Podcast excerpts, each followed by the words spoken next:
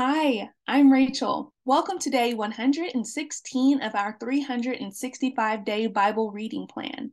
Today's reading is titled The King Who Was Seven Years Old.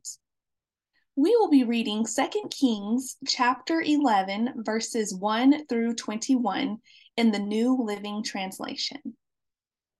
When Athaliah, the mother of King Ahaziah, of Judah learned that her son was dead, she began to destroy the rest of the royal family. But Ahaziah's sister, Jehosheba, the daughter of King Jehoram, took Ahaziah's infant son Joash and stole him away from among the rest of the king's children who were about to be killed. She put Joash and his nurse in a bedroom, and they hid him from Athaliah, so the child was not murdered. Joash remained hidden in the temple of the Lord for six years, while Athaliah ruled over the land. In the seventh year of Athaliah's reign, Jehoiada the priest summoned the commanders, the Karites, mercenaries, and the palace guards to come to the temple of the Lord.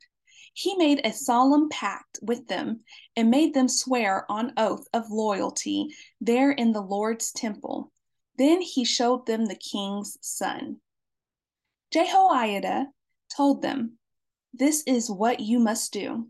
A third of you who are on duty on the Sabbath are to guard the royal palace itself. Another third of you are to stand guard at the Sur gates. And the final third must stand guard behind the palace guard. These three groups will all guard the palace.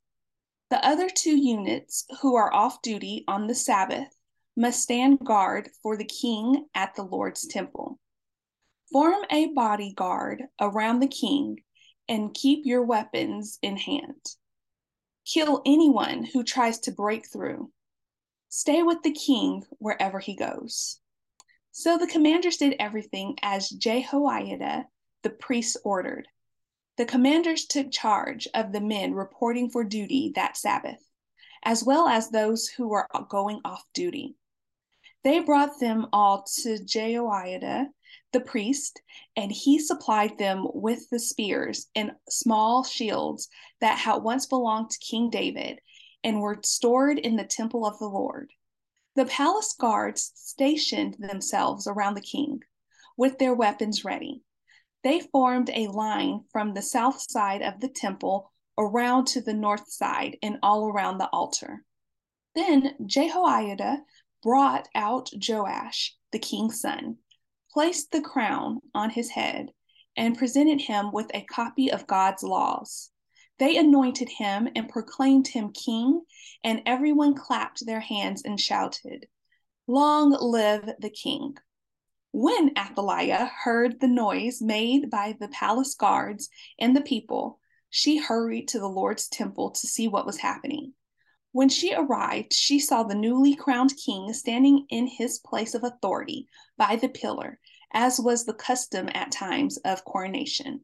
The commanders and trumpeters were surrounding him, and people from all over the land were rejoicing and blowing trumpets.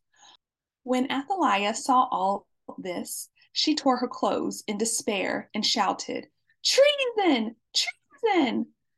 Then Jehoiada, the priest, ordered the commanders who were in charge of the troops Take her to the soldiers in front of the temple and kill anyone who tries to rescue her. For the priest had said, She must not be killed in the temple of the Lord. So they seized her and led her out to the gate where horses enter the palace grounds, and she was killed there. Then Jehoiada made a covenant between the Lord and the king and the people that they would be the Lord's people. He also made a covenant between the king and the people, and all the people of the land went over to the temple of Baal and tore it down. They demolished the altars and smashed the idols to pieces, and they killed Mattan, priest of Baal in front of the altars. Jehoiada, the priest, stationed guards at the temple of the Lord. Then the commanders, the Karite, mercenaries, the palace guards, and all the people of the land escorted the king from the temple of the Lord. They went through the gate of the guards and into the palace, and the king took his seat on the royal throne. So all the people of the land rejoiced, and the city was peaceful because Athaliah had been killed at the king's palace. Joash was seven years old when he became king. Thanks for joining us for today's reading. And remember, everyone has an invitation to sit at Jesus' table. We hope you'll find your story and purpose in God's story.